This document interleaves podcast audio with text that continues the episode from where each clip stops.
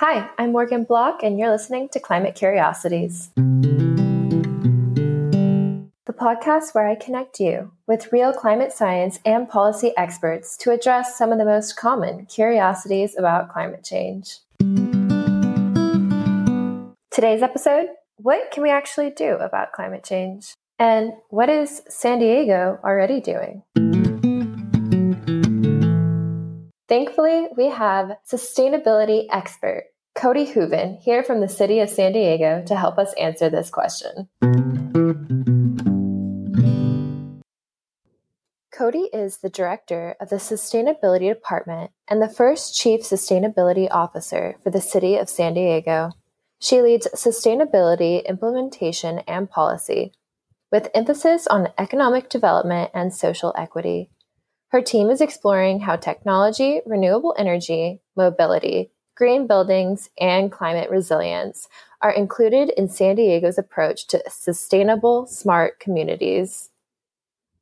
So, thank you so much for coming on the show virtually today with us, Cody. No um, problem. Thank you. Yeah. Before we dive too much into the policy, I like to start out with introducing ourselves kind of in a fun way. So, just sharing like two fun curiosities about ourselves. I'll start so you can think about yours. Growing up, I always told people I wanted to be a US ambassador. and in a way, I did become an ambassador, but for the climate, for climate change. And my second kind of fun fact is I'm one of those really weird people who love both math and science and English and literature. So that's kind of how I ended up in my master's program because it combines both climate science and climate policy and communication. So I just love that. Cody, do you have facts about yourself? Oh, sure. Let's see what's appropriate to share. Um, so, one thing is, I um, prior to coming to San Diego, I lived in Hawaii for a while, and I worked. My my job was doing sea turtle research, um, which was as fantastic as it sounds.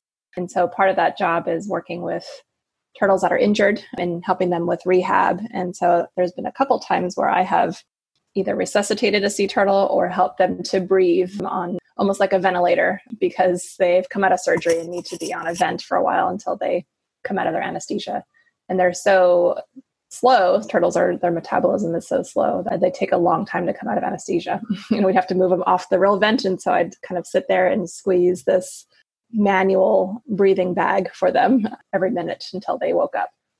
Wow, that's crazy. yeah, it's pretty fun and very random.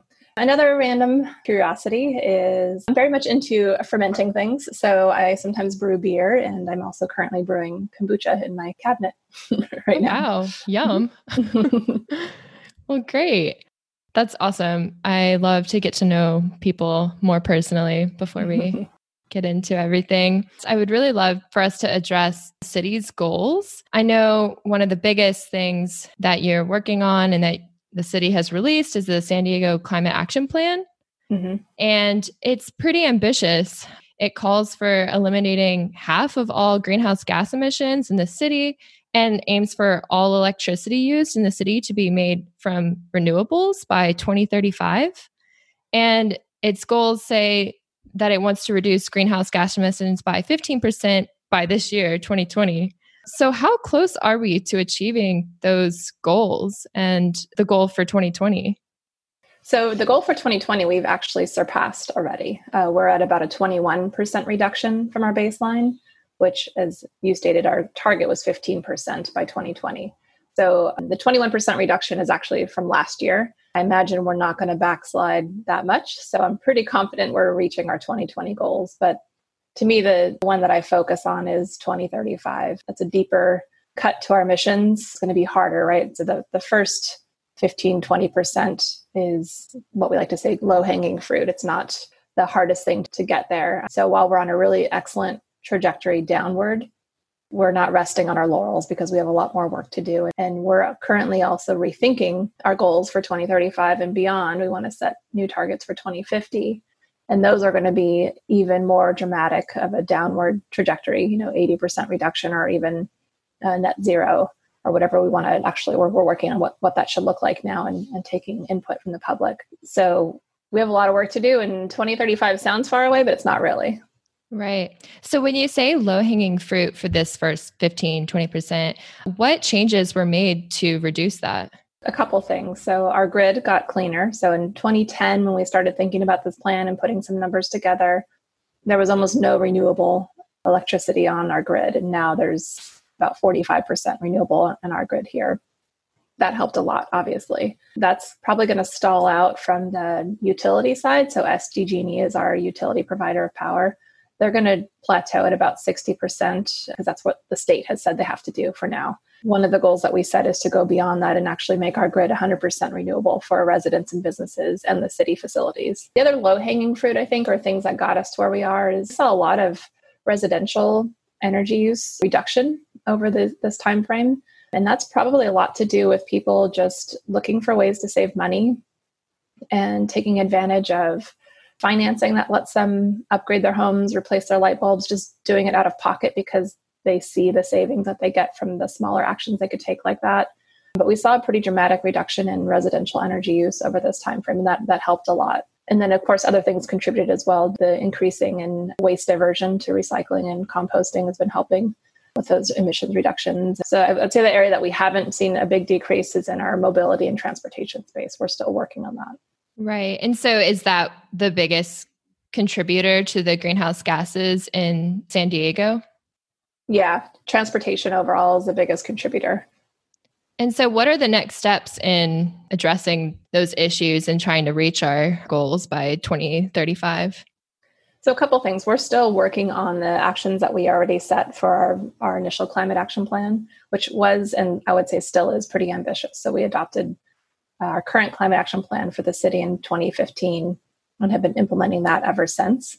And then we are at the same time right now starting a new update to that plan. So we're starting kind of with public outreach. We have a survey right now on our website uh, collecting public input on what things they're interested in seeing us do more of, that they can see benefit to themselves and we're going to update our entire climate action plan and refresh all of our goals for a longer term as i mentioned earlier so that's kind of one of the bigger things we can do and and yeah i mean public input is important because we really need a lot of the things that we can do the city can do themselves we can change out the power that's delivered to you without you really even knowing and it's greener but there's a lot of things that people need to do and transportation is probably the hardest one because it requires a lot of behavior change yeah, I actually filled out that survey, saw it on Instagram, which is Excellent. great. Thank you.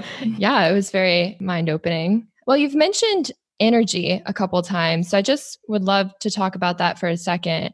Community choice energy has just been passed in San Diego. Can you explain like what that is and how does it change individual lives in San Diego and how does it actually help climate change? Sure. So, community choice energy, or the legal term is community choice aggregation, is enabled by state law and it allows local governments, um, either an individual local government or a, a collection of them, to go out and procure power for their residents and businesses and themselves. So currently, you get your electricity from San Diego Gas and Electric, and there's no other choice for you. You don't get to pick your provider, decide who's greener or who's cheaper, you don't have any choices which as consumers we're so used to having so many choices for the same product. And electricity and natural gas right now, you don't, at least in our region. So we decided that we wanted to go one of the biggest sources of our emissions and one of the biggest levers we can pull to reduce our emissions is to clean up our electricity that's provided to us and go all the way to 100% renewable. And so the only way to do that and really have control over where that power comes from and the, the the type of power how green it is, is for us to take over the buying of that power. So we formed a, a CCA program, a community choice program. Called San Diego Community Power. San Diego formed that through a joint, like a cooperative with four other cities in the region. And we just formed in October. We're in the startup phase. We're a new, essentially a new business, adopting HR policies and procurement policies and all of that. Plus, we're also putting together plans for going out to buy power and what that looks like. Electricity is traded on a market and it's a commodity. So we're putting together a strategy for how much renewable we think we can buy based on the, the cost of power as we project it into the market. How much do we need to buy? How, when? What's our schedule for even launching? There's so many details we're, we're working on it. It's super fun. It's a big initiative. And we plan to start serving customers next year in 2021. Okay, great. And how does that change the cost for individuals? How do they choose which one? Yeah, so what customers, a lot of people don't even notice it happens because most people don't spend a lot of time looking at their electricity bills, unfortunately. There was a statistic that said people spend about eight minutes a year thinking about their electricity uh, bills. So we are required to send out notices to customers and say, hey, there's this new organization in town, they're going to take over procurement of your power. You still receive one bill. So you'll have one bill that says the delivery of your power that's that's one charge, right? The transmission and distribution of power. SDG&E still owns that system. And now you'll see a second line item that says the commodity, so the purchase of the electrons. You'll see another line item and it'll say San Diego Community Power and, and this amount. We'll notify customers that there's a new provider of the power and that they're, they've been put into that service and they have the choice to opt out. So, what it really does from the consumer side either you don't notice at all or you do notice and now gives you a choice right? When you go to the store and you're shopping for something if you have a choice you look at different things the quality the price and it puts power in the consumer's hands and that creates incentive to offer good products. Um, so that's ultimately what we hope that the residents and businesses here will see. In addition to that because we are a not-for-profit you know local organization everything we do is community based. So any profit we make gets invested back in the community. There's no shareholders that will take a, a profit off this organization. Everything we do will look at okay, if we have some extra revenue this year and, and we've paid all of our bills, can we incentivize electric vehicle charging for residents and businesses? Can we incentivize rooftop solar further and provide a discount there? Can we electrify buses or w- whatever else we can do to cleaner power into our communities and make that a benefit?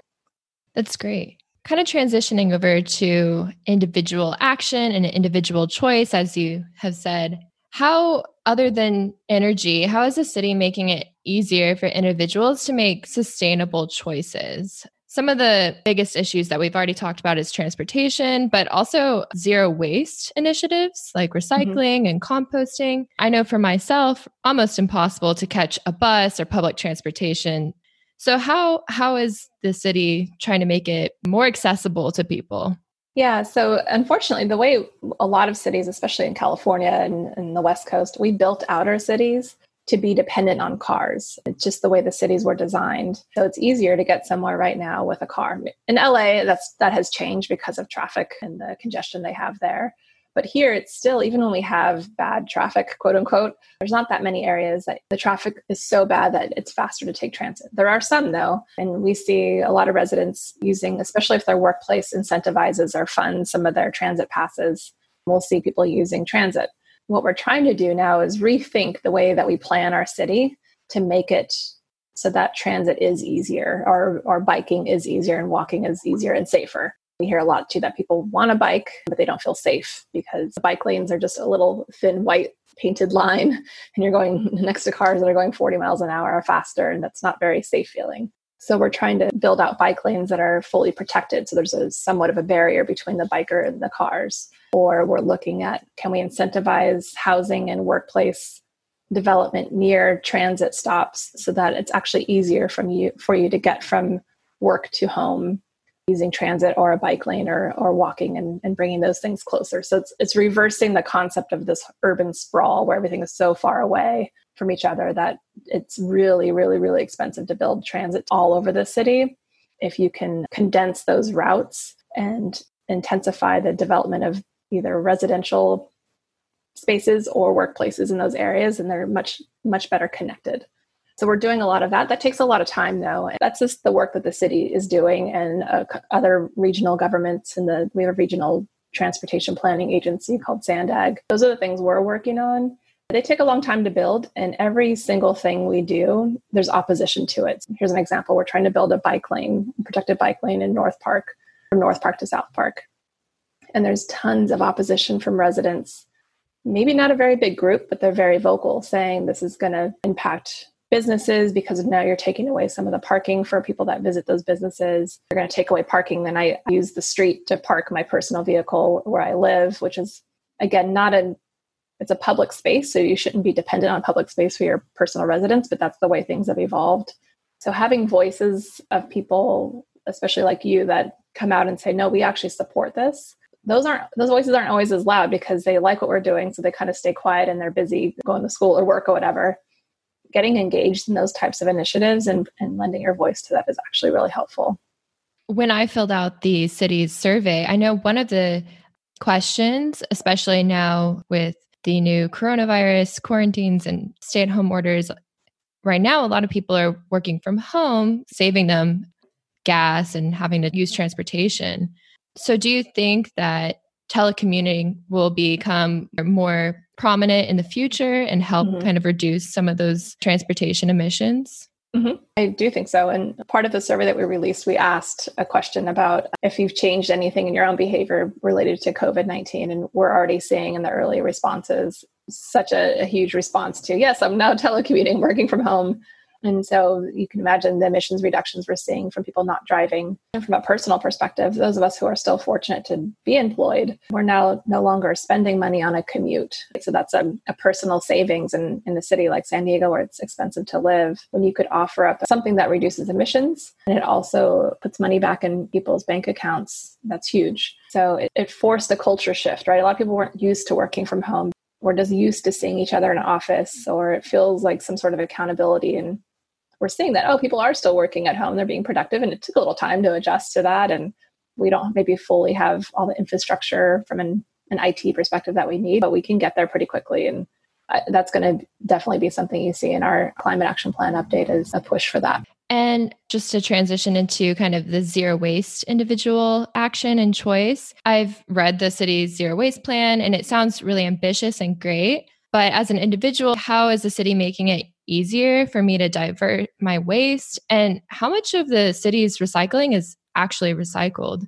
So, everything that we collect in recycling, if it is recyclable, it is recycled. So, a lot of people put things in the recycle bins that are not recyclable, and that unfortunately, they don't, those don't, don't get recycled. But if they are recyclable, they do end up into that stream. But one of the things that people don't know here is a law here called the People's Ordinance. It's really old and it says that residents of San Diego will never pay for waste removal. So that means that as a somebody that lives in a single family home, so I live in a single family home, I don't pay. The city has to pay to pick up my trash and my recycling. It's a, it's a free service to me. So when you, you're not charging people for that service, it's really expensive. So we have to take other revenue from the city. So, other money that we could otherwise spend on different things and better services, we're now paying to pick up waste and recycling for single family homeowners or people that live in those single family homes. Uh, there's a lot of impacts to that. One is that because we don't make any money off of it or we, we aren't able to charge for this service, it's really hard to expand that service because it's really expensive to expand composting. Now we are able to charge multifamily and condos and those and businesses and those types of things, but there's a lot of single family homes here that are getting a, a free service. There's also an equity issue to that where if you think about lower income residents in San Diego don't always own a single family home or live in a single family home. So now they're paying for trash and waste recycling pickup. And those that are able to afford a home and in theory could afford to pay for the service aren't. So it, it creates an equity in, in that service as well. The problem is overturning a law like that requires a two thirds vote of the citizens. And the last election here locally, anything on the ballot that was an increase in taxes or a charge to residents wasn't supported. It's an unfortunate thing, but a lot of San Diegans, they just don't want to pay for more services. They feel like it's already expensive to live here. And so that puts a strain on the city budget where we don't have a lot of money to provide all these services because we aren't able to charge for them. Right. And so, what is the city's plan with composting? So we are doing some of that now. We are looking at ways to expand that composting system and at a commercial level, it's really expensive. If you ever get a chance to go to the landfill, it's a pretty cool place to visit. It doesn't seem like it would be, but it is. Um, and you have to install these huge industrial sized composters that are a million dollars each in order to increase our volume. So we're looking at ways to fund that equipment so that we can expand our composting service. So we have we have composting available in certain areas and for certain amounts of compost, but in order to increase capacity, we need to find a way to increase infrastructure that we can take to process it. And again, it comes down to cost, and we're looking at ways to pay for that. On the city's website, we have these nice, easy sheets that say what you can and cannot put in the, the waste and, and recycle bins. And I would encourage everybody just to take a quick look at that. We've even made a video that's really awesome that helps you understand it. Okay, great. I'll definitely put a link to that in the description for this. so, one of the questions that I've gotten a lot is with the city's plans and goals, what are the effect on jobs and changes in our economy? It's a good question. We think about that a lot. I've been doing sustainability and climate change work for quite a while now. And one of the things I struggle with is a lot of my colleagues want to always talk about greenhouse gas emissions and saving the earth and doing the right thing. And that just doesn't translate well to people. So I've always been a proponent of focusing on what is the cost impact of this? What is the cost savings? How does it benefit the economy? How does it increase jobs? How does it benefit our disadvantaged communities or communities of concern and lift them up so that they're more actively participating in the economy, which is good for everybody? So we've been tracking job growth in uh, what we call kind of our climate action plan sectors since I started reporting at the city on climate action. And we've seen an increase in jobs and the those sectors growing faster than job growth in the economy overall. So, in summary, it's really good for the economy to be green. It creates more jobs. Almost everything we do around climate change also saves money. If you think about it, using less energy, using less water, those are all things that you now pay less for because they're commodities that you pay for if you use them. Renewable energy, same thing. It's cost effective, right? Once you you have to get over that hurdle of paying for the initial system, but then it pays itself off and you're saving money. Driving less saves you money. Everything that you could do around climate change, there's a cost impact and an, an economic or job impact to that. And so we talk a lot about that because it is it's good for the economy. That's great. I'm so happy that you were able to join us. If someone was to be asked this question, and they don't have all of the knowledge and background and expertise that you have, how would you suggest that they respond? I mean, I would look at our climate action plan report to start there anywhere. I mean, if you take climate change out of it, everybody that's prudent with their money looks to save energy or save water or pay less for gas or drive less because it costs them to drive. So if you just remove climate change from the conversation and think about being efficient with our resources, because it saves us money. That makes sense to that made sense to my grandfather who didn't really ever believe in climate change, but he recycled, he reused everything. Uh, it's the same principle. So I would kind of get down to the principles of what we're talking about, which is using less and being efficient with our resources, and that saves us money. I think that's the angle I would take with anybody because that, that's a common denominator. Wow. Great. Thank you so much. And thank you so much for coming on the Climate Curiosities podcast show. We've learned so much from you. Thank you so much for having me.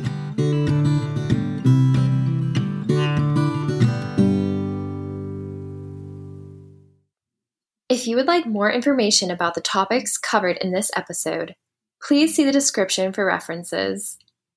And if you enjoyed this podcast, please remember follow and subscribe to Climate Curiosities. See you next time.